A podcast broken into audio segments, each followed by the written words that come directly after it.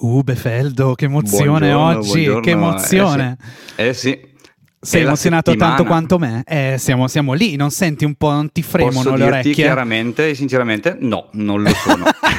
Così. Eh, Vabbè, allora fingi che ci sia un campionato di calcio e io Wow! mi sento come in quel momento No, lì, bene, senso- come nel derby del cuore, vedila così. Tra l'altro, ecco. sa- sabato c'è il derby Milan-Inter. Esatto, ma di cosa per- stiamo parlando? Stiamo parlando di musica in realtà, Stiamo parlando di musica. di Sanremo, eh, della musica italiana, insomma così, e ci servirebbe proprio qualcuno che ci capisca. del- Esatto, del- per non far parlare solo noi, tipo Eh sì, bar, perché- sport, va bene. Allora, dunque, io direi di provare a iniziare questa prima puntata a tema sanremese con una sigla, dopodiché in- i- introduciamo il nostro ospite, che è una Ma in che persona senso che... una sigla, non è la solita. Vediamo, proviamo Vediamo. a chiamarla sigla. Sigla.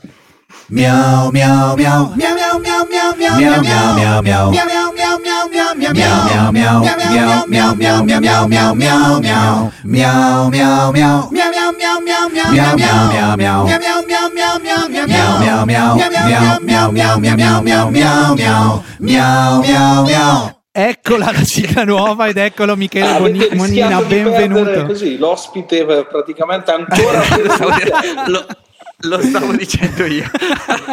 che ci Devi sapere- un attimo un Ciao, po' di Michele. pigrizia mi ha impedito di andare devi, devi capito sapere immagino Ecco, devi sapere che la sì. nostra sigla è normalmente mia golata, Sì, sì, ma è su un altro tema, no? Quindi questa volta Pippo abbiamo fatta dedicata. con, perché Sanremo è Sanremo Esatto, perché, perché Eh, che. Sanremo può... Ma da- da- tra l'altro Sanremo da quando ha perso quella sigla, secondo me ha perso quel, quel quid, sono no? assolutamente Cioè, d'accordo è, è la sigla Credo sarà- di Sanremo anche se non la È usano la sigla. sì sì Non si capisce il perché, non si, per, Credo che l'anno tu. prossimo useranno questa mia golata. ma immagino. forse già quest'anno Esatto. secondo me è, probabile Spediamola, eh, manca poco, però vabbè. Allora, signore e signori, per chi non stesse eh, as- guardando, ma stesse solo ascoltando, abbiamo qua con noi Michele Monina, quindi grandissimo conoscitore di musica, autore di moltissimi libri, anche biografici su tanti artisti, autore televisivo e, e soprattutto il critico musicale più temuto d'Italia, io credo. Eh questo non Ti ci- ti ci ritrovi? Boh, sì, no, Ti ci ritrovi? abbastanza direi. Direi di- Più odiato, facciamo più odiato. Sì, sì, ma tutte e due, le due cose vanno di pari passo, diciamo. Di pari passo. Sì, ma giustamente, Bene, bene. nel senso che rivendico il fatto che eh, la critica debba, debba essere temuta e odiata, perché sennò non sarebbe tale. Questa- E infatti parleremo anche di critica, magari parliamone subito di critica, visto che arriva Sanremo, e, insomma, la critica in Italia, la critica musicale in Italia esiste? Punto di domanda. Scusi i presenti, no, nel senso che no, ma esiste. Eh. Non esiste a Sanremo quasi per nulla, nel senso che la critica è storicamente una questione di nicchia in Italia, almeno negli ultimi vent'anni, cioè è applicata alla musica di settore, al rock, al rap, cioè i, i generi, Sì. eh, siti che si occupano di generi o le poche riviste cartacee che si occupano di, di genere fanno critica musicale. Quella che solitamente viene chiamata critica è giornalismo musicale, nella stragrande maggioranza dei casi, che non, non è la stessa cosa, nel senso che la critica può essere giornalismo, ma il giornalismo non necessariamente è critica.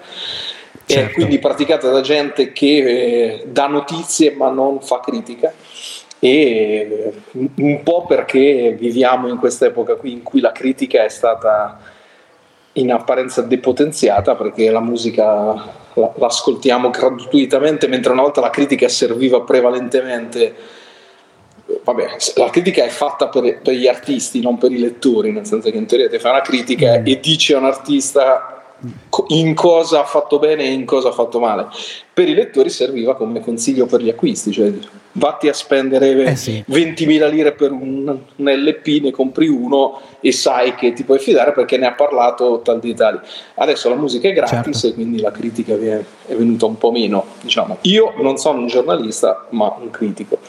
Un non critico, certo. Eh, Ok, ricordo bene, beh, non so se anche Befeldo, ma immagino di sì, le, quando leggevo appunto le recensioni e mi andavo a comprare le cose, di solito io andavo a comprare le cose quando erano mal recensite, perché mi incuriosiva, cioè quelle proprio che venivano distrutte e io avevo tipo un, un'attrazione fatale per queste, questi poveri artisti distrutti. Sì, ma allora l- l- l- succede anche adesso in realtà, no?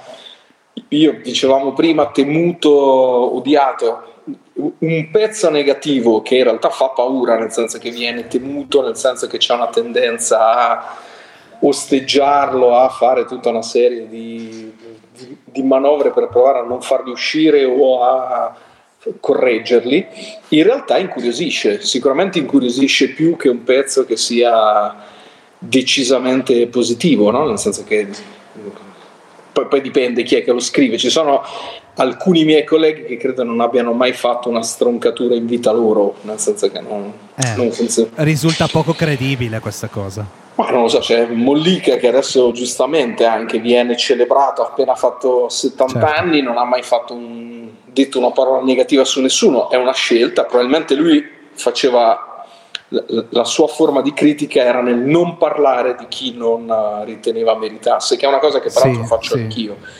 Io però ritengo che siccome la musica brutta è molto di più della musica bella, non basta non parlarne, devi anche provare a... È, come quando vuoi costruire qualcosa, se c'è qualcosa di brutto al posto, prima lo butti giù e poi ci costruisci sopra qualcosa di interessante. Sì. Intanto farò un gesto molto che farebbe arrabbiare Diaco, che mi direbbe che non si fa e che deve stare in punizione, cioè siccome continuano a chiamarmi perché siamo appunto nel momento topico e eh, vanno incastrate tutte le varie interviste, dirò che non posso fino a... Prego, prego. Oppure rispondi pure e, e, noi ci ascoltiamo. As- ascoltiamo qualche Anzi, se ci sono anche delle cose... No, no, no. allora, tu intanto eh, io posso dire che um, tra le tue, cioè tu alla carriera da stroncatore ehm, eh, fai sempre mantenere una, anche una azione di ehm, elogio invece di quei nomi poco conosciuti che meritano invece più attenzione. Noi abbiamo avuto qua eh, Romina Falconi proprio settimana scorsa, so che Romina Falconi per sì, esempio sì. È, una, de, è, uno degli artisti di cui tu parli bene tra le altre. Io guarda, io faccio un, io, io mh, mm, ho, ho, due lavori, entrambi legati a, tra loro, che scrivo libri e faccio il critico musicale o sono il critico, un critico musicale, non so come si dica esattamente.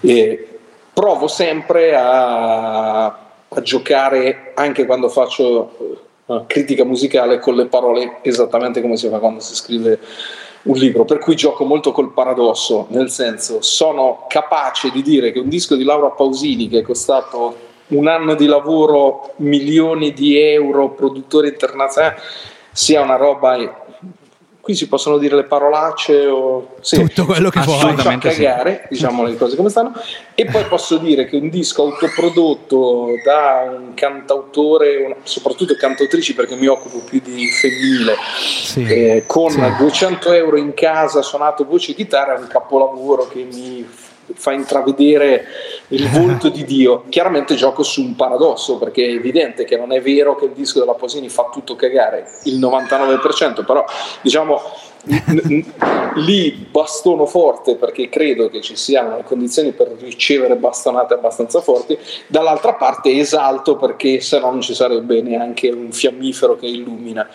Però io credo che appunto il ruolo del critico oggi, che la musica è gratis, che è ovunque, che è, sia esattamente questo, cioè indicare il buio e indicare la luce. Diciamo, quindi, siccome di cose che dovrebbero stare al buio ce ne sono molte, dedico metà del mio tempo a, alla demolizione, come, pensatemi come Miley Cyrus uh, a cavallo di una palla da demolizione nudo così che e, okay, è una bellissima okay, visione okay, okay, e dall'altra parte invece cerco di dare spazio a tutta una serie di artisti e soprattutto artiste in qualche modo tenuto a, tenute all'atto da, dal mercato perché il mercato è cattivo cioè nel senso il mercato segue de, de, de, dei canoni che non prevedono. Ad esempio, una Romina Falconi, secondo me, dovrebbe essere considerata mainstream, cioè è mainstream. Non Certo. è mainstream perché non c'è un mercato certo. mainstream che la segue, ma lo è, cioè ha tutte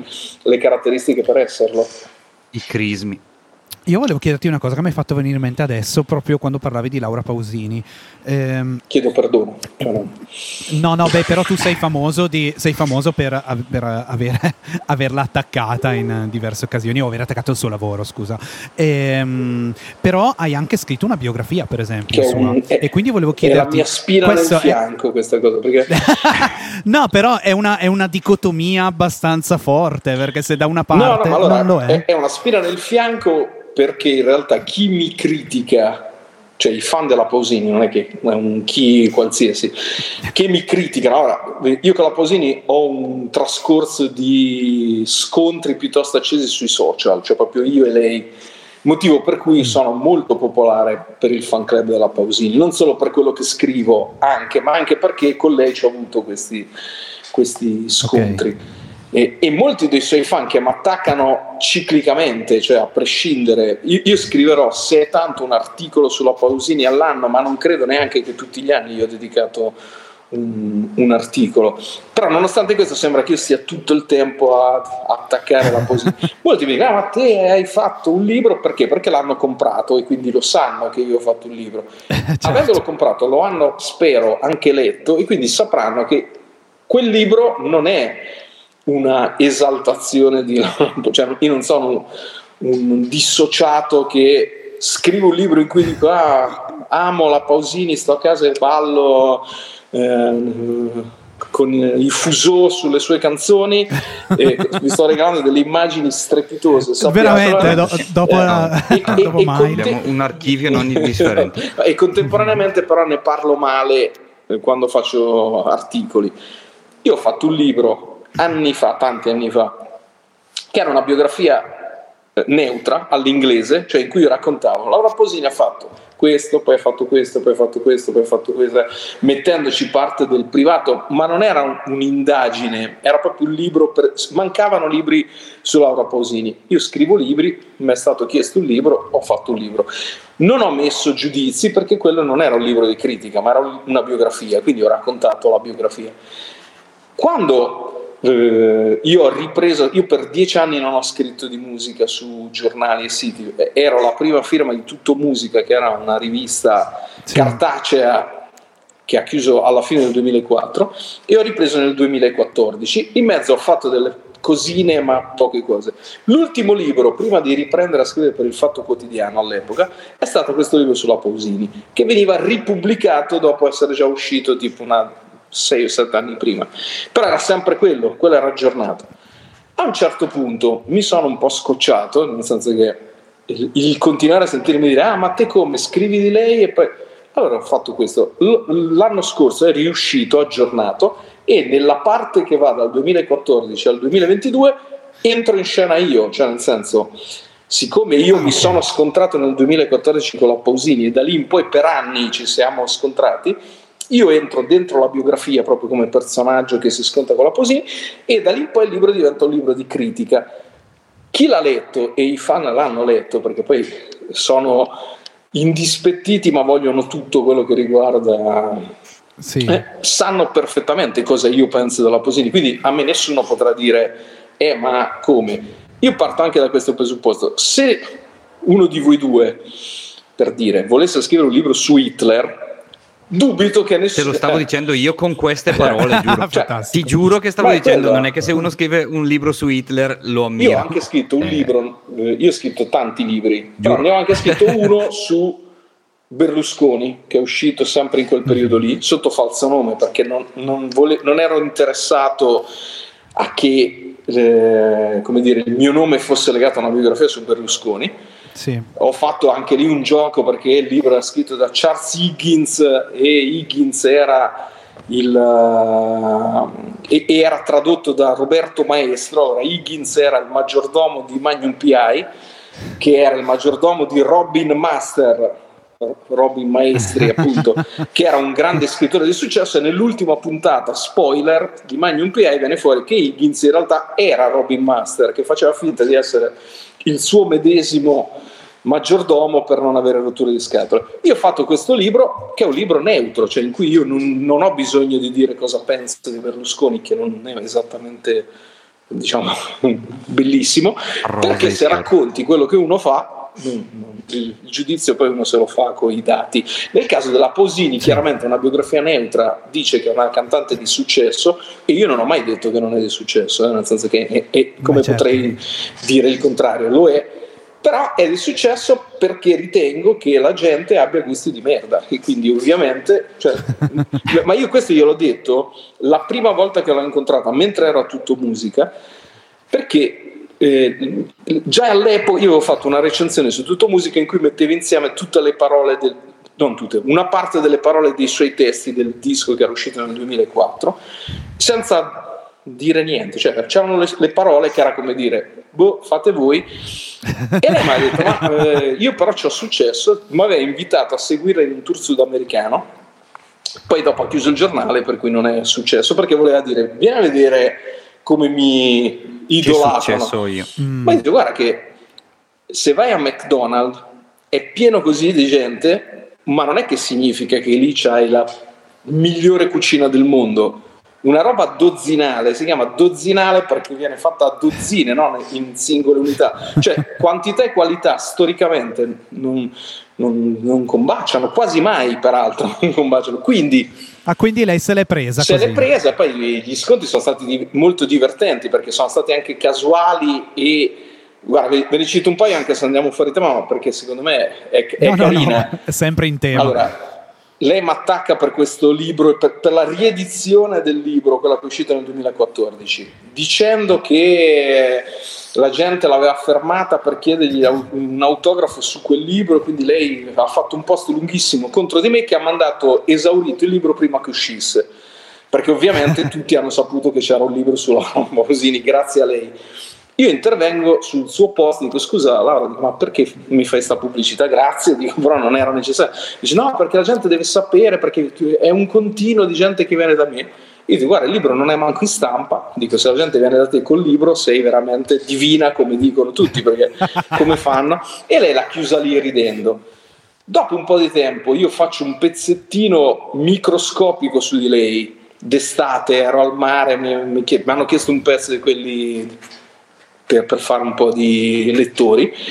Avevo visto che lei una, era intervenuta su una pagina di Facebook di, dedicata a lei con meno di mille iscritti lei ha 6 milioni e mezzo di followers interviene in una pagina con meno di 1000 iscritti e già è un fatto perché la criticavano dicendo ah ma non ha fatto singolo la canzone di, scritta da Fossati perché è una che è, eh, come dire, non ha coraggio. E lei interviene dicendo: Ah, voi dite così, non sapete, io sono vessata dalla casa discografica, le radio se non do certe canzoni mi passa. Io leggo sta roba, faccio un pezzo, guarda, io ho questa immagine di Laura Pausini, lei è vestita come la tipa che sta nell'adesivo delle banane Cichita con un cofano in testa vestita di blu sul palco di Piazza Duomo di, della festa di Radio Italia regina della festa di Radio Italia. Non capisco in cosa le radio la visserebbero è una che vende in tutto il mondo. In cosa la discografia la vessa ma era un pezzettino anche lì apri ti cioè, mi scatena contro e io non rispondo perché ovviamente a me diverte, cioè poi all'epoca nel 2014 avevo appena ripreso a scrivere non sapevo com'era il giornalismo nell'epoca dei social, cioè che la gente ti mandava a fanculo sia i lettori che gli artisti. Così. Una volta ci mandavano le lettere a tutto musica, c'era una pagina che era tutta dedicata a me, perché io già allora ero quello che stroncava, quindi facevamo riunione tipo ma questo ha detto che sei una testa di cazzo, ma non dovrebbe essere una testa di cazzo. Noi stavamo lì mezz'ora a capire se l'articolo andava al maschile o al femminile, per dire.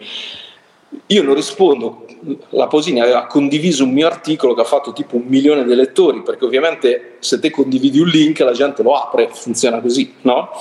E, però quando poi lei fa simili, disco che è stato anticipato da una conferenza stampa con sei invitati a Miami, invitati da lei, ci ha tenuto a far sapere, eh, Dondoni, Lafranchi e Giordano, stampa eh, Corriere della Sera, giornale, vanno lì e si fanno un selfie in, in, nel resort sulla piscina che è scritto l'hashtag The Pool Guys. Io prima faccio un articolo su loro tre dicendo colleghi, dico immagino che domani sarete integerrimi nel fare la recensione del disco di quella che va invitato a scusare.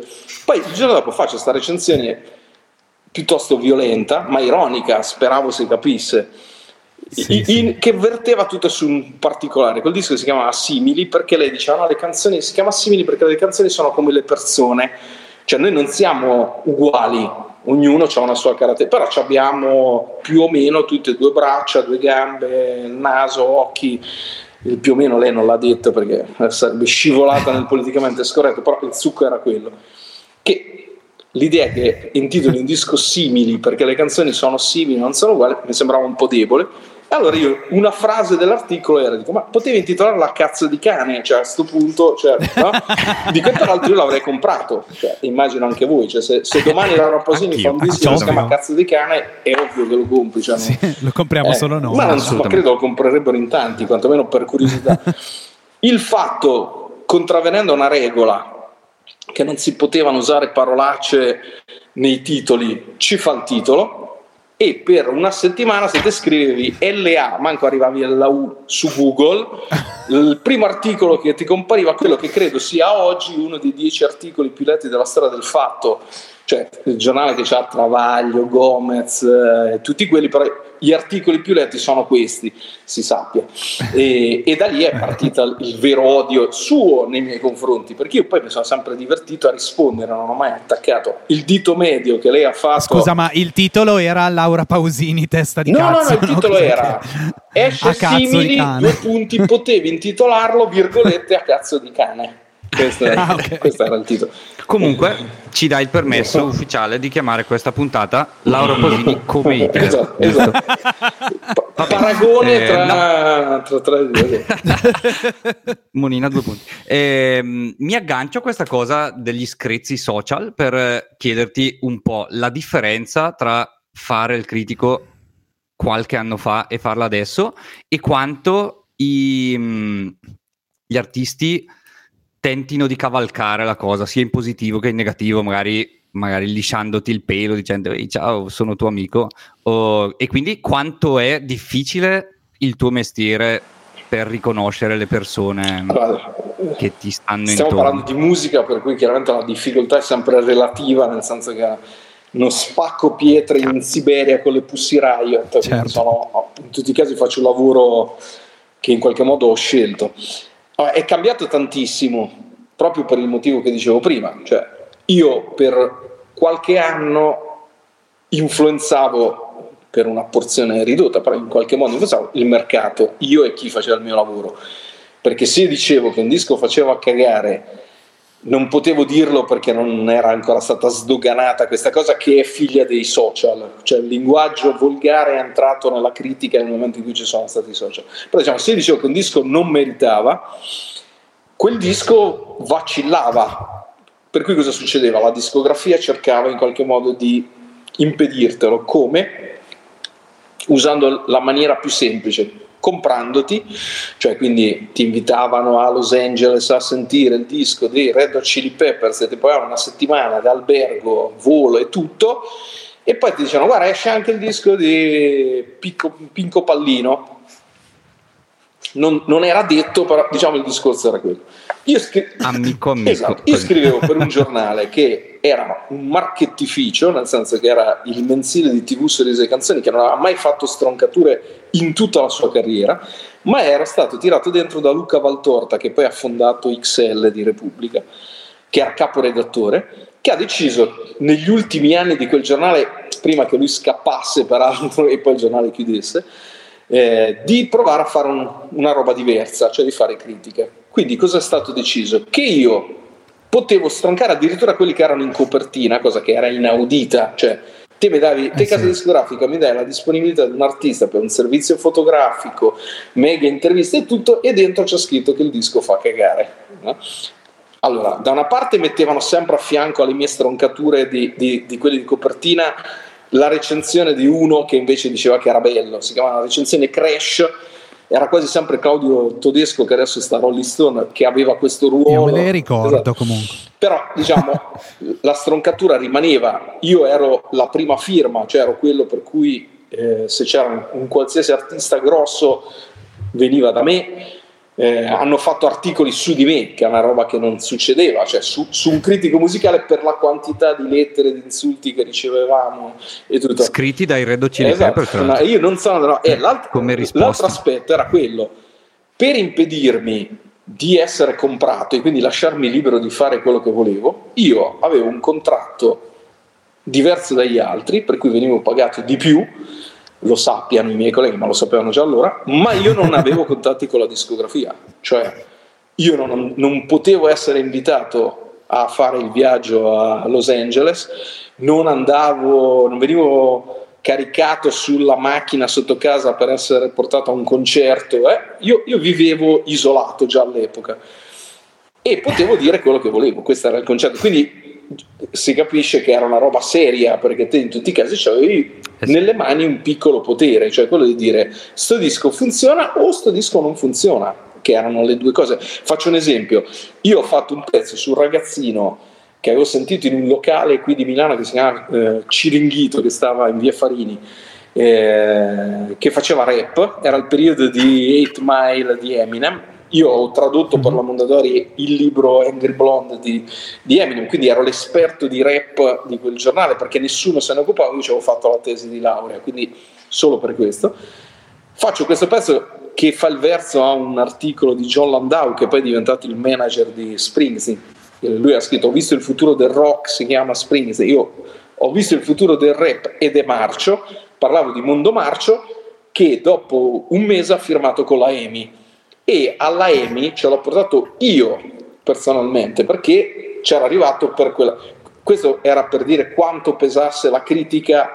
Allora, adesso non succede più questo perché adesso da una parte esce un disco, io lo sento in contemporanea con tutti gli altri perché non, addirittura non viene più neanche annunciato, esce direttamente.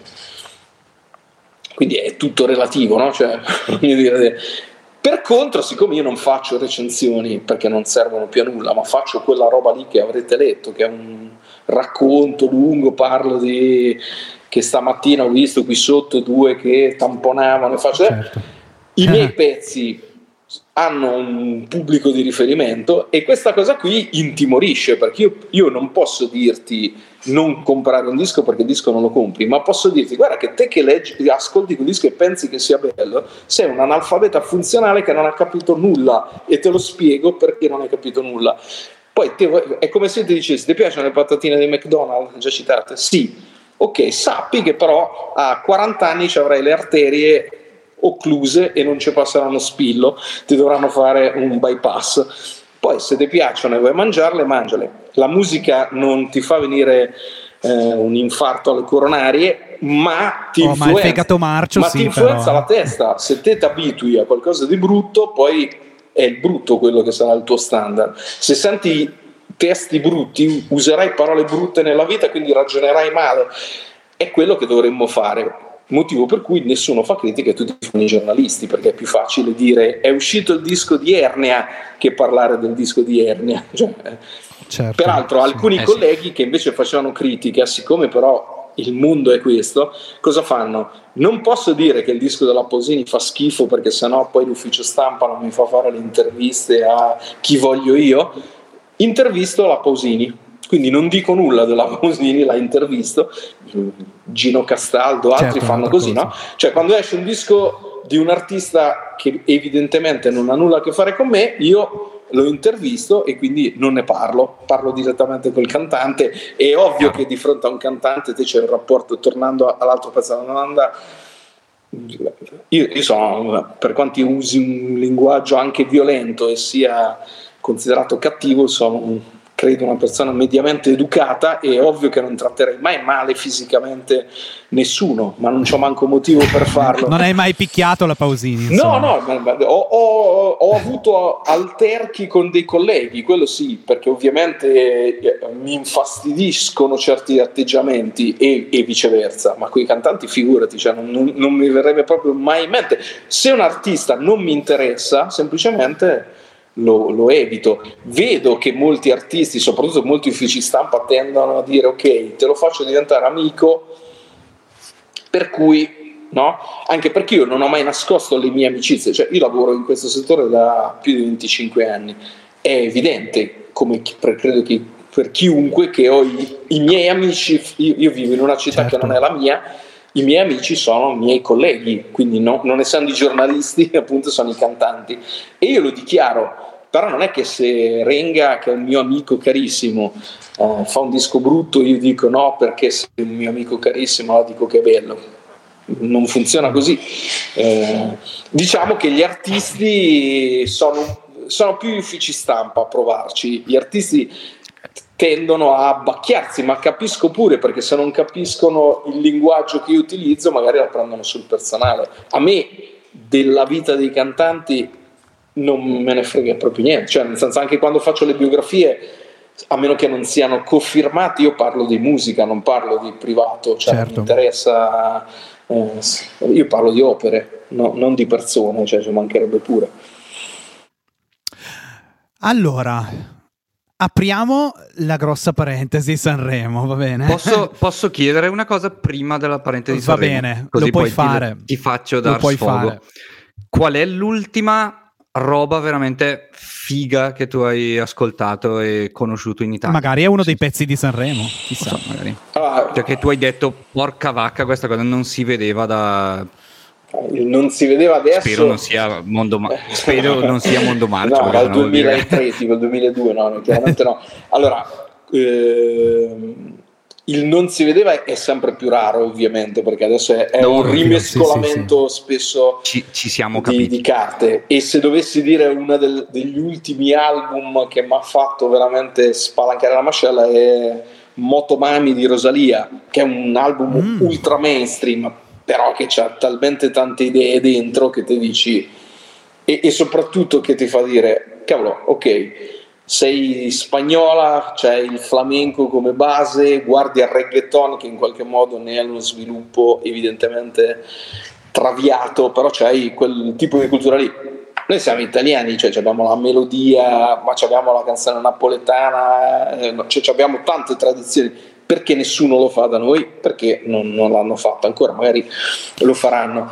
In Italia, guarda, ti posso dire, sono rimasto... Sor- è la mia domanda, era in Italia. No, no, sono rimasto sorpreso positivamente perché avevo dei grossi pregiudizi dettati più da disinteresse tipo da fake news dei pinguini tattici nucleari, nel senso che pensavo fosse un disco giovanilista okay. E non lo è affatto, nel senso che ha testi anche adulti rivolti quindi a persone che eh, su Sanremo ci sono due canzoni di cui ho scritto che secondo me hanno due testi sì. importanti eh, che sono la canzone dell'addio dei Comacose che mi sembra una canzone importante perché è una canzone che affronta un tema che non, non è intercettato dai radar cioè parla di monogamia allora, siccome l'unica canzone che mi veniva in mente che parlasse di monogamia come monogamia è vorrei avere eh, il becco di Povia, direi che, che, che sia arrivato qualcuno un po' più figo di Povia a raccontarci mi sembra quantomeno come dire, rassicurante. Eh, perché sì, perché io ho 53 anni, sto con la stessa persona da 35 anni e le canzoni mi parlano tutte di innamoramento adolescenziale o di tutte. Oh, te ne sei andato, piango, abbracciato al termosifone. Sarebbe bello, penso, che la gente provasse a raccontare anche quello che succede eh, il ritornello di costruire di Fabi, cioè nel senso ok ma hai raccontato una, raccontami, fammi una canzone in cui mi parli di quello che sta in mezzo, no? Cioè, prima de, no? Certo. L'altra canzone è quella di Levante, che è artista che ho bastonato a sangue e a lungo, con cui ho avuto degli scazzi anche lì sui social piuttosto violenti, ma che devo dire ha fatto un testo secondo me interessantissimo. Eh, non ti saprei dire sulla musica perché io le canzoni le ho sentite, ma le ho sentite una volta, quindi una non, volta. non posso dare un giudizio, non ho messo i voti i voti servono per i bookmaker, no? perché su quelli fanno le quote.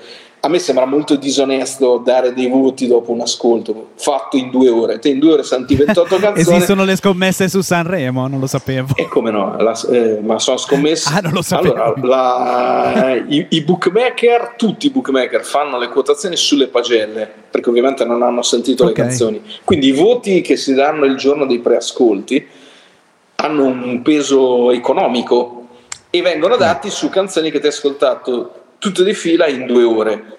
Beh, io, io certo. non do voti in quel modo lì. Premesso che Sanremo è un gioco e io non do i voti in generale e a Sanremo faccio le pagelle come per X Factor, ma è un gioco, cioè lo faccio perché eh, se vai a una festa in maschera e non sei mascherato, sei un coglione che vuole fare l'alternativo. Vado a Sanremo e quindi sto alle regole di Sanremo che prevedono che ti fai le pagelle dei voti. Eh, dicevo, la canzone di cui non saprei dire bene rispetto alla musica è Vivo di Levante che racconta il reimpossessarsi del corpo e anche del sesso da parte di una donna che ha avuto un, una figlia. E mi sembra una cosa interessante perché è un tema che io tratto spesso. Il corpo delle donne è totalmente assente dalle canzoni, se non nelle canzoni dei trapper, che però non, è, non hanno esattamente un punto di vista femminile, o di alcune trapper che fanno esattamente lo stesso discorso che fanno i trapper maschi, cioè invece di provare a raccontare il loro punto di vista, semplicemente rovesciano quello che stanno dicendo i maschi. Quindi queste due canzoni sono due canzoni secondo me importanti, non sono le migliori del, del festival, eh? cioè non credo che vinceranno okay. e, e, secondo me ci sono canzoni più a fuoco, però eh, questi due testi qui sono testi secondo me a me hanno colpito molto.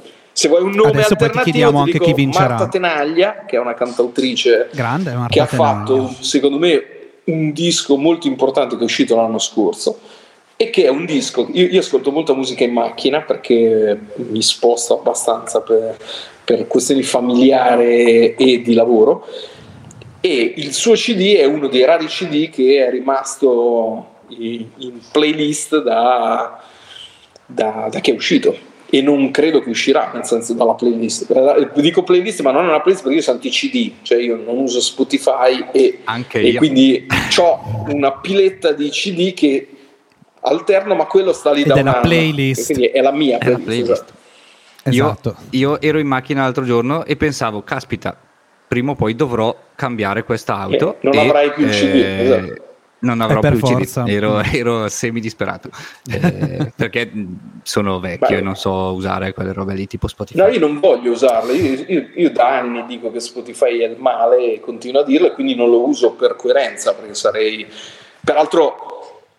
Me... Non usatelo tranne per, che per ascoltare questo podcast. Ovvio, certo. È diverso. Allora, eh, sì, la musica passata da Spotify ha cambiato la musica eh, per i podcast, eh sì. e, e, non lo dico per piaggeria, ma perché penso sia vero, visto che i podcast prima non c'erano, è invece stato un volano, cioè ha preso certo, un, un, nuovo formato che non esisteva e l'ha reso fruibile. Io non è che ce l'abbia con la tecnologia o con l'idea della fruibilità, ce l'ho con l'idea che una modalità d'ascolto che è decisamente di bassa qualità eh, abbia influenzato negativamente la scrittura e la composizione delle canzoni. Io questo contesto. E poi il fatto che non paghino gli artisti, ma questo poi dovrebbero essere loro a protestare. Io non, eh, quello è un discorso eh, piccolo dettaglio. complicato. Eh, bene, Sanremo.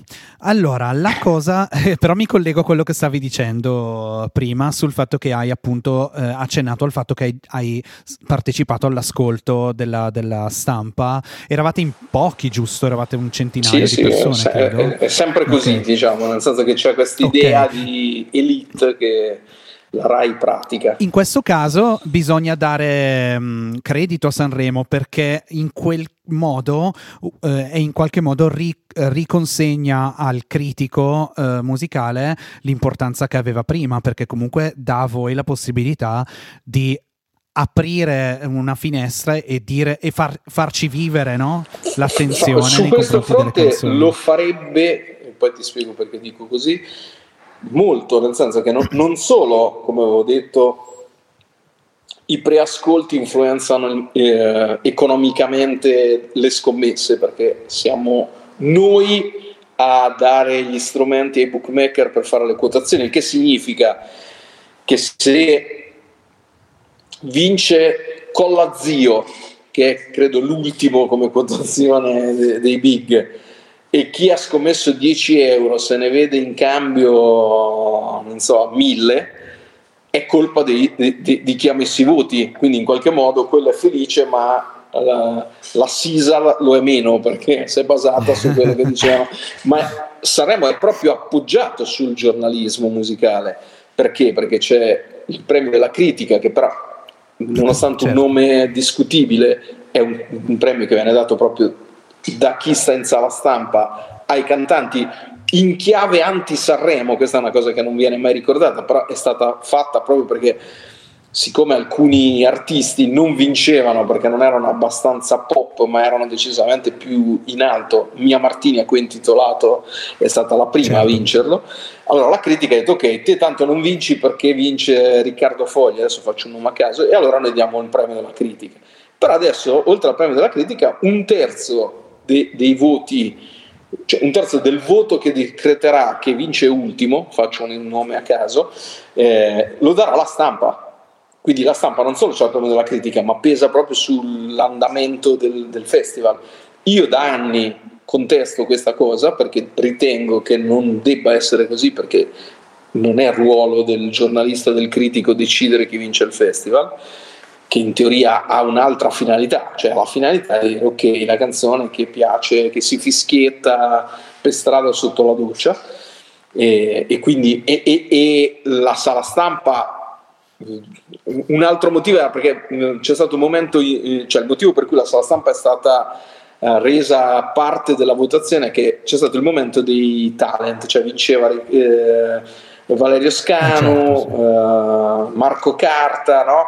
Allora hanno detto, ah, non possiamo fare questa musica qui, bisogna che diamo potere. Hanno fatto la giuria di qualità, però la giuria di qualità nell'anno in cui ci sono state tre donne, Emma che ha vinto, uh, Arisa che è arrivata seconda, Noemi che è arrivata terza, ha dichiarato pubblicamente che avevano giocato in modo, o, no, o forse l'anno che ha vinto, no, l'anno che ha vinto Arisa con controvento. La giuria di qualità uno dei membri della giuria di qualità, che era Aldo Nove, uno scrittore, ha dichiarato che avevano fatto un calcolo scientifico per estromettere dalla terna finale Renga, eh, che cantava La tua bellezza. Facendo come? Dando 10 a chi vedevano che era più in basso, dando 0 in massa a lui, quindi anche quella era manipolabile. Allora hanno detto mettiamo la sala stampa, gli orchestrali, però la sala stampa è orchestrabile, cioè nel senso eh certo. eh, esistono, cioè uh, io che non frequento la sala stampa fisicamente perché non voglio stare in mezzo ai miei colleghi e quindi sto dall'altra parte a Sanremo, so che se dichiaro che voto qualcuno, qualcuno dalla sala stampa mi segue, perché so che ci sono alcuni giornalisti che stanno in sala stampa che usano me come punto di riferimento. Chi sta lì a sua volta ne ha altri siccome ci sono delle cordate, è notorio, è ovvio che la sala stampa può decidere di far vincere Mahmood eh, contro ultimo, cosa che ha fatto. No? Cioè, quindi perché dare un voto a chi eh, fa questo tipo di strategie? Io lo toglierei. Peraltro ieri ho visto un'intervista, ve lo dico perché ci ho riso tantissimo, a Nesli di Fabio Fiume di All Music, il quale diceva che quando ha partecipato con Alice Papa e è stato eliminato, ancora c'era l'eliminazione in corsa, sì, era sì. colpa mia sostanzialmente, perché io, detto, perché io sostenevo Alice Papa, quindi c'avevo tutta la sala stampa contro, che in quel caso lì è vero, perché quell'anno era girata una mail, che ovviamente era arrivata anche a me, in cui si diceva, mi raccomando, non votiamo quelli che sostiene Monina, che fa ridere, no? Perché voglio dire, io non sono un artista, quindi a me se vince o non vince non è che mi cambia niente, però è così, insomma.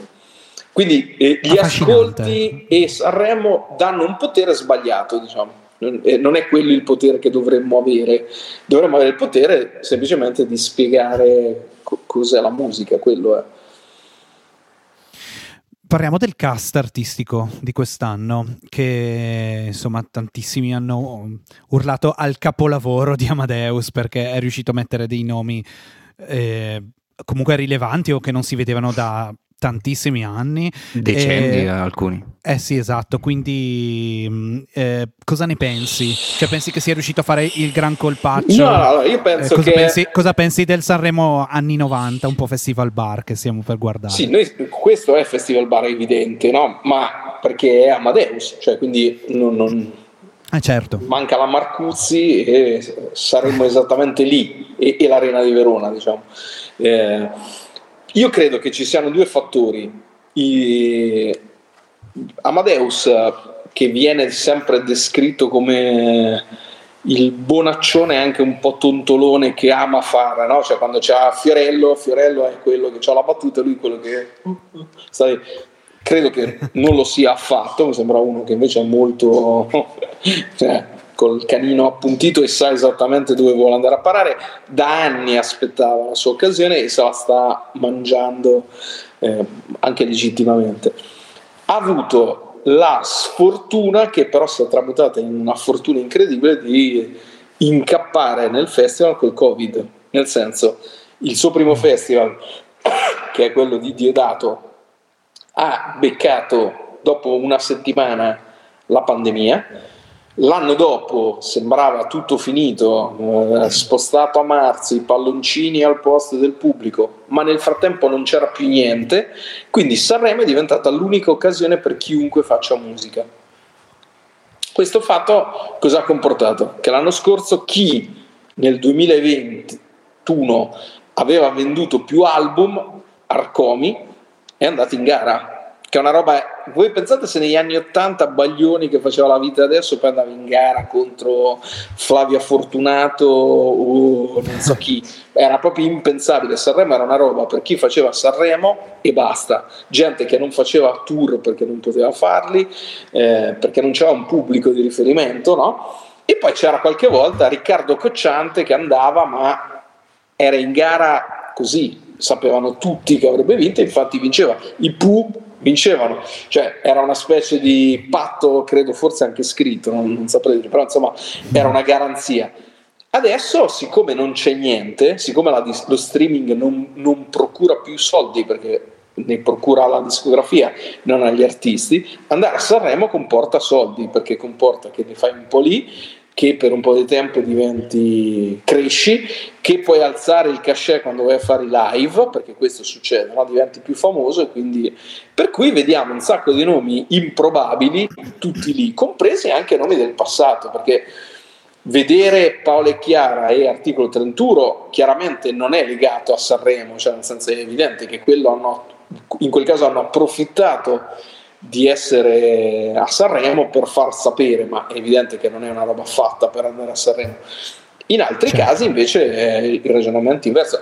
Di questo passo, visti anche chi andrà a duettare, noi l'anno prossimo potremo avere Ligabue che va in gara a Sanremo o Zucchero, perché ovviamente non I, ci i sono due- più i nomi dei duetti sono assurdi. cioè Eros Ramazzotti o Elisa, Eros Ramazzotti. ma Eros Ramazzotti soprattutto che va in gara in- ai duetti lì o Edoardo Bennato significa che ormai vale tutto quindi dall'anno prossimo uno si può aspettare quello poi l'anno scorso c'è stato il fatto che la canzone più ascoltata quindi quella più venduta perché così si dice anche se vai, fa ridere è stata proprio Brividi di Blanco e, Sì. e, e Mahmood. Se anche quest'anno succederà che chi vince fa il botto, eh, allora a quel punto le mie critiche, che sono critiche di sistema, non legate alla musica, uno potrebbe dire, vabbè, te parli, però in realtà c'ha ragione lui. Eh, io riconosco quel talento lì, cioè il talento di dire eh, hai chiamato dei nomi giganteschi perché potevi farlo ma l'hai chiamati, lo riconosco. Non capisco perché ha infarcito il tutto con 28 canzoni, che significa che da scaletta ci hanno comunicato che la notte del sabato il programma finirà alle 3. Cioè, sinceramente mi sembra per sentire sei tu, cioè con tutto l'affetto, ma io sei tu Certo. a fianco di Ultimo che duetta con eh, Eros Ramazzotti, potevo anche non sentirlo, cioè nel senso non era necessario, no? ne mettevi 20, però ormai vogliono andarci tutti, hanno fatto il palco di Piazza Colombo, che è quello dove fa, no sai, nessun super ospite sopra i 70, sotto i 70, poi nella nave c'è Fedez, Salmo, Ghe Sì, e sì. Takashi Chetra. in Piazza Colombo c'è Annalisa, la rappresentante di lista, eh, Achille Lauro, Rengenek e Pelù, che è l'unico che supera almeno i 60. Eh, quel palco lì ospita almeno due, se non tre, che sapevamo per certo erano nel cast fino a due ore prima che Amadeus li... Quindi è una specie di ok, non t'ho preso perché 40 non ne potevo Però prendere, lì. però ci sei uguale. Tutta gente che è in Ma promozione. 40 potrebbero prenderli se tagliassero su tutto il resto. Ma eh, no, cioè. 40, cioè, ma, ma anche perché a che serve? Cioè, cu- 28 canzoni, mettiamo, Sono tante. 28 canzoni, un cervello non, non può neanche assimilarle No, in così poco. Cioè, Beh, però è è una settimana per digerirle. eh. Eh, ma no, perché un giorno c'è i duetti, in Sì, cui vero, non fai come Scombaglioni che chiami, eh, i Modà chiamano le vibrazioni, che è un accostamento interessantissimo perché no, cioè tu Sarà difficile Bizzarro. No, ma distinguerli, c'è stata me. tutta una storia dietro incredibile di e poi stanno lì. Quindi dici ok, era da un punto di vista di comunicazione è una scelta perfetta. Però non fanno la canzone di moda, fanno la canzone delle vibrazioni. Ti dici vabbè, ma perché? Perché sì. Però quella roba lì distrae il fatto che te senti 24 canzoni la prima sera, 24 canzoni la seconda sera, il giovedì le senti no, 24, 14, 14, 28 di fila. Cioè, te pensa a quello che canta per ultimo. Eh, dopo che, Eh, no, è quello. eh, cioè, Non- chi, chi lo vede? Manco Poi io lo, dicevo per mettere le mani avanti perché chiaramente Giorgio settimana prossima pretenderà da me che io conosca tutte le, tutte le canzoni No, e tu almeno le- dico no, le conoscerai. ma non, non Eh, sono tutte secondo me cioè, secondo me poi anche io ho fatto un articolo io non ho sentito tutte le 28 le canzoni perché sono arrivato tardi agli ascolti perché mi hanno dato l'indirizzo sbagliato e questo rientra nel- nella cattiveria e temibilità No, ma dai, non è stato lo so, volontario. però su. nei fatti io sono andato da una parte e gli ascolti erano da un'altra. E Cioè, sono andato peraltro a piedi da casa mia a, Mecena- a Corso Sempione, sono 8 km, ho fatto a piedi, e invece erano in Mecenate, che è molto più vicino dove abito io. Ma vabbè, Eh, però gli ascolti che ho fatto sanciscono che ci sono dei brani talmente poco significativi che io ho fatto un articolo, non ho fatto le pagelle e mi sono scordato di parlare di alcuni. Nonostante che io avessi appunti su tutti, però erano talmente irrilevanti Eh, che boh, vabbè, non, non- ti ricordi. Sai già quali sono le canzoni Eh, che È una sorta di critica anche questa comunque. nel senso- eh, però involontaria, Forse- esatto, del tutto involontaria perché proprio non ho letto gli appunti ma sono passato oltre, capito? Come dire, "Vabbè, questo non, non serve, ma era un cantante, quindi eh, e vabbè, oh, succede. Mi hai messo un sacco di curiosità su Paola e Chiara. Eh, poi Non vedo l'ora. Quella è una canzone interessante. Chiaramente stiamo parlando di Paolo e Chiara, che è un'altra critica Certo, che certo. io ricevo. No? Dice, ma come dici di essere punk? eh?" Cioè, sì, io parlo di pop, parlo di pop, non posso partire da- da- dai miei gusti personali. Cioè, se io il, il mio gruppo preferito in assoluto sono gli Ascardu, che è un gruppo hardcore americano anni 80. È evidente che se io giudicassi Paolo Chiara a partire dagli Ascardu si creerebbe con quei canoni. eh, però diciamo. quando parlo di Paola Chiara parlo di pop al femminile eh, secondo me loro hanno fatto una gran canzone e soprattutto sono state un grande duo che non è mai stato fino all'estate scorsa riconosciuto come tale poi Elodie ha plagiato sostanzialmente festival Totalmente. facendo tribale e di colpo tutti hanno scoperto che c'erano Paola e Chiara al punto che Paola e Chiara sono a Sanremo e io spero che siano per rimanere. Credo di no, però penso che per un po' almeno le vedremo.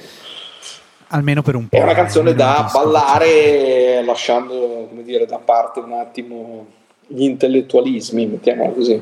Sono stato Ok. abbastanza preciso. Ma le, ma le pagelle di Sanremo le farai con tua figlia Sì. o le farai da Io solo? quest'anno per il primo anno andrò a Sanremo con mia figlia, che è venuta con me a Sanremo, ma veniva con me a Sanremo come mia figlia, cioè per farsi Figlia. esatto un giro mentre io lavoravo. Quest'anno farò anche tutte le interviste ai big con mia figlia, perché buona parte dei big io non so chi siano, mentre mia figlia sì.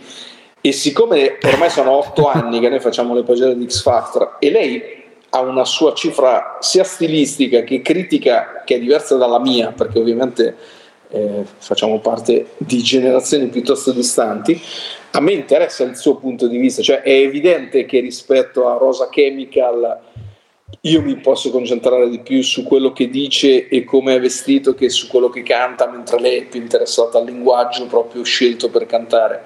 Ma io ho 53 anni e a me sinceramente di quello che canta Rosa Chemical interessa relativamente, nel senso che io questo senso di provocazione a parlare di poliamore, cioè, io ho visto la rettore, a me che me frega, di, nel senso, cioè, non, non, ah, no, non rimango stupito, è lo stesso discorso che vale per i Maneskin, no? Cioè è evidente che non è a me che, che, che i Maneskin certo. si rivolgono e non possono stupire me, perché io c'ero quando quelli che loro citano erano attivi, molti lo sono ancora peraltro. Quindi in questo caso mia figlia si occuperà più del, de, della gioventù, mettiamola così. Ok, ok. Mm. Bello. Ma non mi avete chiesto chi vince, però, che è la domanda topica. Eh no, ma io ci arrivavo ah, adesso, stavo arrivando. No, che... Allora facciamo così: Sic- siccome già so. ad altri ospiti abbiamo chiesto di fare un è da podio. Me- è da mesi che chiediamo il un toto, podio il personale, da quando sono Pens- usciti i nomi. Se puoi darci un podio personale, sarebbe tanto bello. Allora, insomma. I, i, sto scrivendo in, in queste ore, nel senso che ho buttato giù un po' d'appunti, un pezzo in cui rivendico il fatto che come critico musicale non so capire chi vincerà niente perché non, non, non, sono Paolo Fox che non mi sembra che ci azzecchi tanto più di me anzi forse no, su quel fronte ci azzecco no. più io e non sono né Nostradamus non sono cioè faccio quindi ho miei, il mio podio che è quello che vorrei per i miei gusti personali sì. ma ho anche quello che secondo me invece sarà il podio vero che non necessariamente le due cose coincidono. Allora, quello vero, secondo me, vedrà. Adesso sapete che eh, Amadeus, che si sente Dio, ma forse anche legittimamente, ha deciso che il podio è a 5. Cioè, credo che dal tempo di, di, maratona, quando, è, da, quando sono state inventate le no. Olimpiadi, il podio a 3, ma lui ha deciso che è a 5. Perché ne ha invitati. Ma perché sarà l'ultima schermata? No, perché 5, ne ha inventati no? 28 e sono troppi. Cioè, tutti dicono, eh ma tutti sì, dicono. Tutti dicono Giorgia, ultimo e Mengoni sul podio. Bene, ok, sono 13, mm. ok. Eh, vabbè, però c'hai Elodie, siamo sicuri che Elodie un salto da quelle parti non ce lo possa fare? Mm. mm. Mi sembra un nome abbastanza interessante.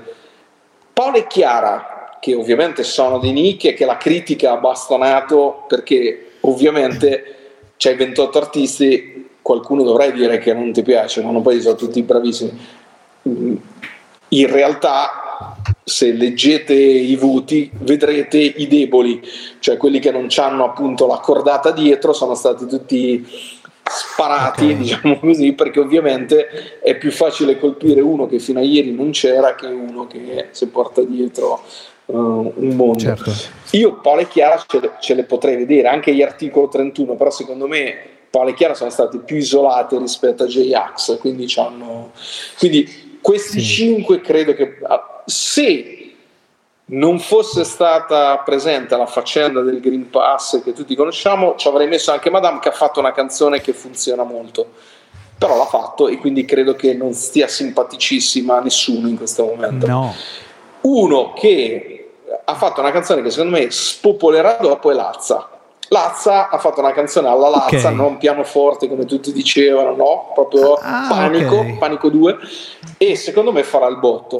Quindi diciamo oh, quindi, quindi, Lazza non vince Sanremo perché io l'ho messo primo nel mio. Mm, secondo me no, perché poi lui userà il piano sicuramente la sera dei duetti, immagino. Sì. Però no, cioè non, non credo che sia una canzone. Però io ho allargato a 7 in questo momento però diciamo che i primi cinque me li giocherei. Eh, e lo dice la frase che diventerà la frase culto del Fesa che okay. i fatti sono due lacrime mie o lacrime tue che è, è proprio da Elodie mi immagino come la canterà sculettando e tutto. E secondo me lei è una che, che ha delle chance perché è un nome grosso. È vero che ce ne sono tanti però è una che, su cui insomma stanno costruendo una carriera la mia, invece, che potrebbe essere più vicina a quella del Fanta Sanremo, tipo che ho fatto, io se dovessi dar seguito al, al, ai miei gusti ci metterei sicuramente Paolo e Chiara nel podio, ma indubbiamente proprio.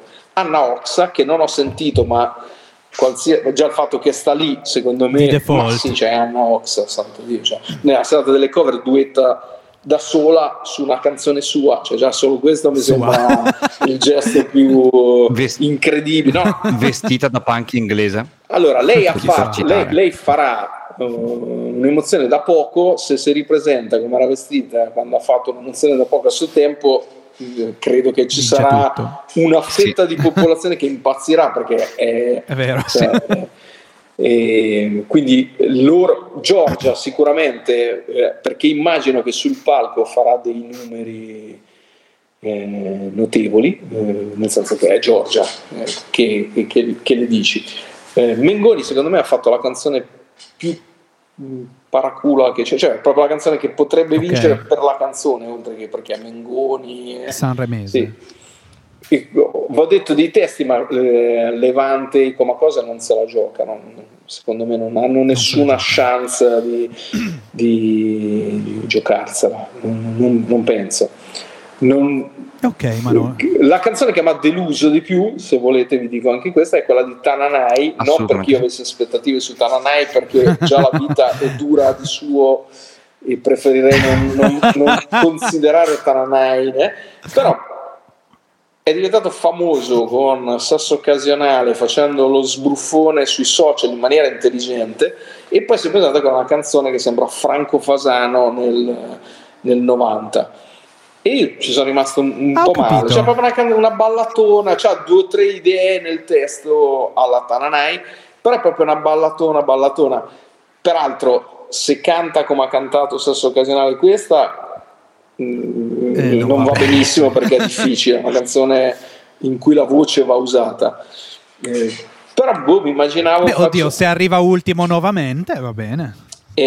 eh, per lui, temo sì. che lui ambisca a stare più in alto e che i 3 milioni di ascoltatori che ha su Spotify lo sosterranno. Però non, non credo che vincerà. Era uno dei nomi che dicevano potrebbe essere un outsider, ma non penso. Hai tempo per un'ultima domanda? Ok, allora io voglio chiederti eh, come vedi San- il ruolo di Sanremo di scopritore di talenti ultimamente, visto che eh, tra i nomi più, più rilevanti che ha scoperto insomma negli ultimi anni io metterei Arisa, Ultimo, Irama magari e, e in passato però insomma tra Giorgia, Rossano Mazzotti, Pausini insomma ha scoperto delle cose più, più ridondanti diciamo, cioè ha ancora questo ruolo Sanremo? No, non credo, nel senso che è vero che eh, Mahmood ultimo, eh, a Risa ormai andiamo indietro Vabbè, perché era il 2008-2009, adesso non ricordo. Eh, Scusa, ogni tanto non mi rendo conto. Sì, no, no, esatto. non, eh, no, secondo me eh, mh, in questo momento rincorre più che proporre, cioè nel senso eh, propone tutti i nomi che chi si occupa di discografia già conosceva. Nessuno dei nomi di quest'anno mh, sono sconosciuti, cioè, non- mentre quando nel 92-93, non mi ricordo quando era, 93, Pippo Baudo ha convocato Laura Pausini, nessuno sapeva chi era Laura Pausini. Eh, Irama, quando Carlo Conti l'ha intercettato, era un nome che girava nel sottobosco discografico. Ah, ok.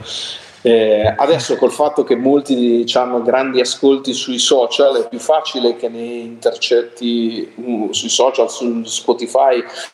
Io non credo che abbia questo ruolo. Ha il, il ruolo di far esplodere dei fenomeni che sono di nicchia. La rappresentante di lista, che l'anno scorso era decima negli ascolti e nelle vendite dei singoli, è una roba che sei anni fa, sette anni fa era impensabile, la conosce- li conoscevamo in mille forse, ma neanche.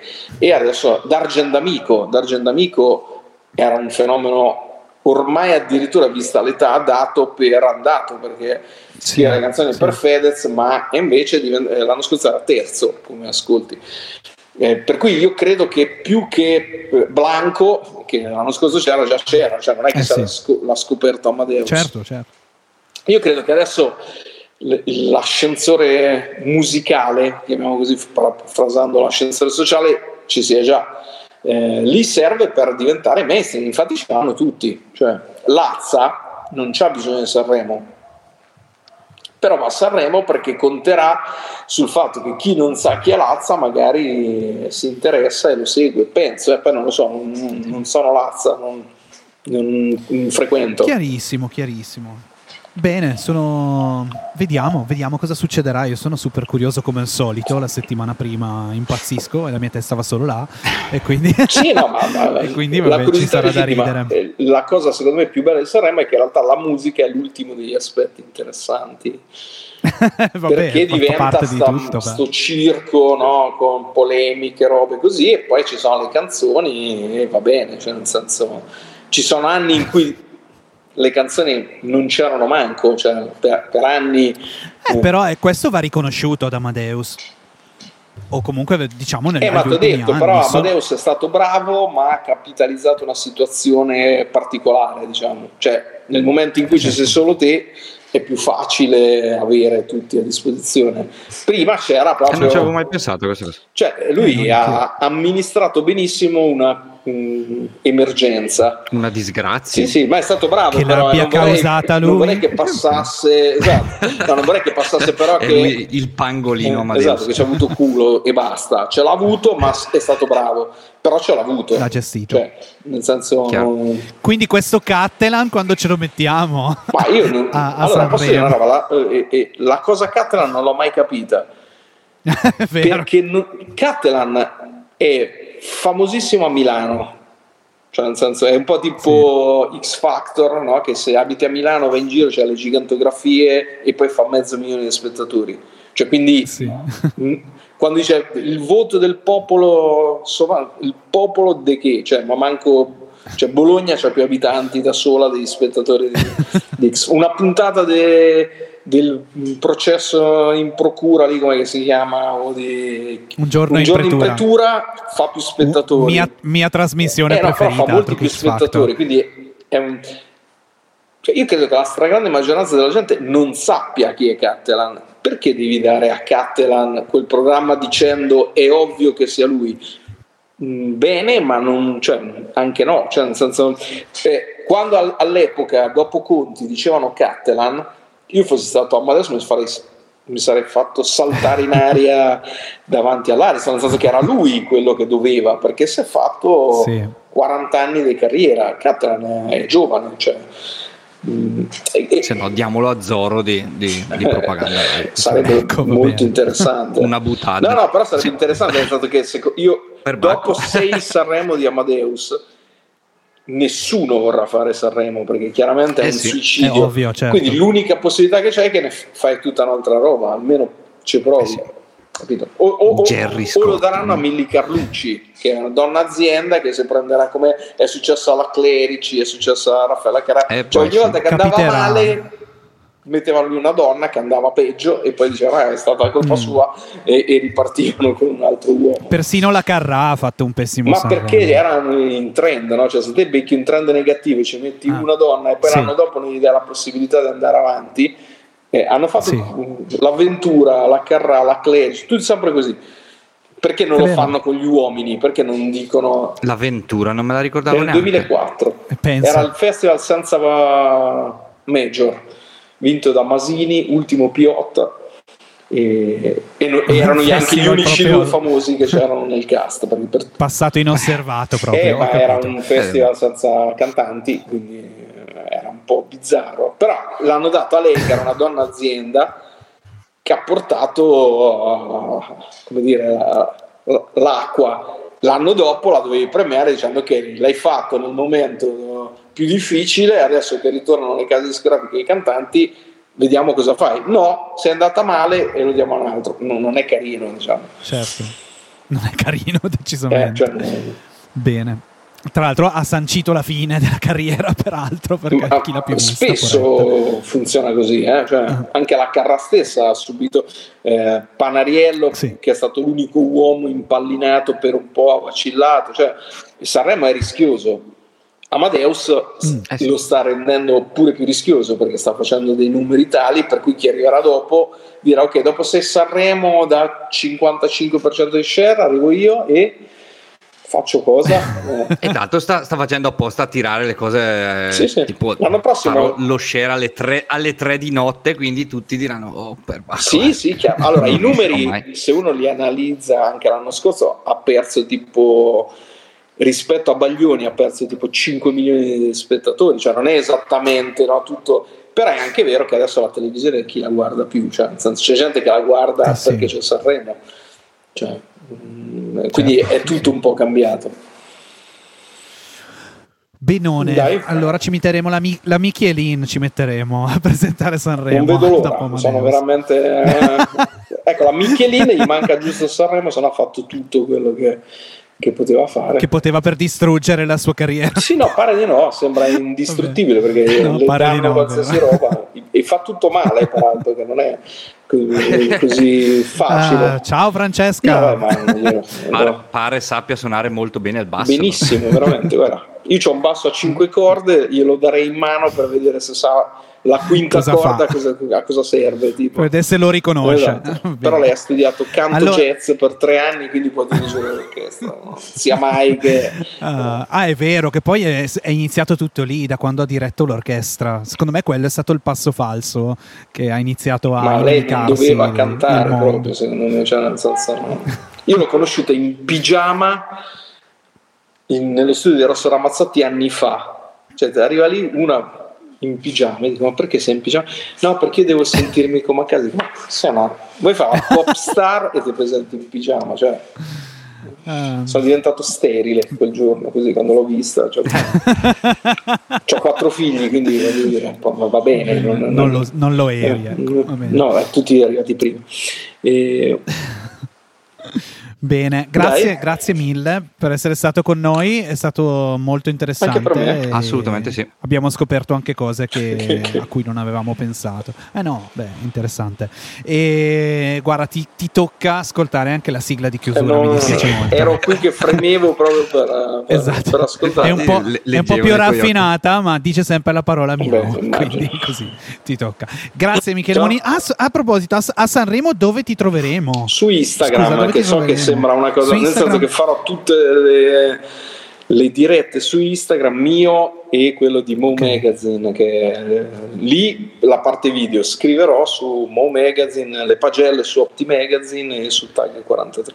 Però faccio le dirette okay, perché bene. ho capito che ormai funziona così, quindi le chiacchierate. È più facile che scrivere, tra l'altro. Eh? Volevo parlare di calcio inglese. Mi West avete... Ham, eh, vabbè, oh, calcio inglese. È, è nel mio cuore, esatto, esatto. Ma eh, sì, so, è, risaputo. So. Ragazzi, Però... datemi una puntata in cui non a, si parla a, di, di, sport, a, per a favore. sto giro parliamo no, di Sanremo, dai. Prossima volta. Dunque, grazie Michele. E grazie solo una parola può chiudere questa puntata che è... Miau. Sigla. Ah, miau.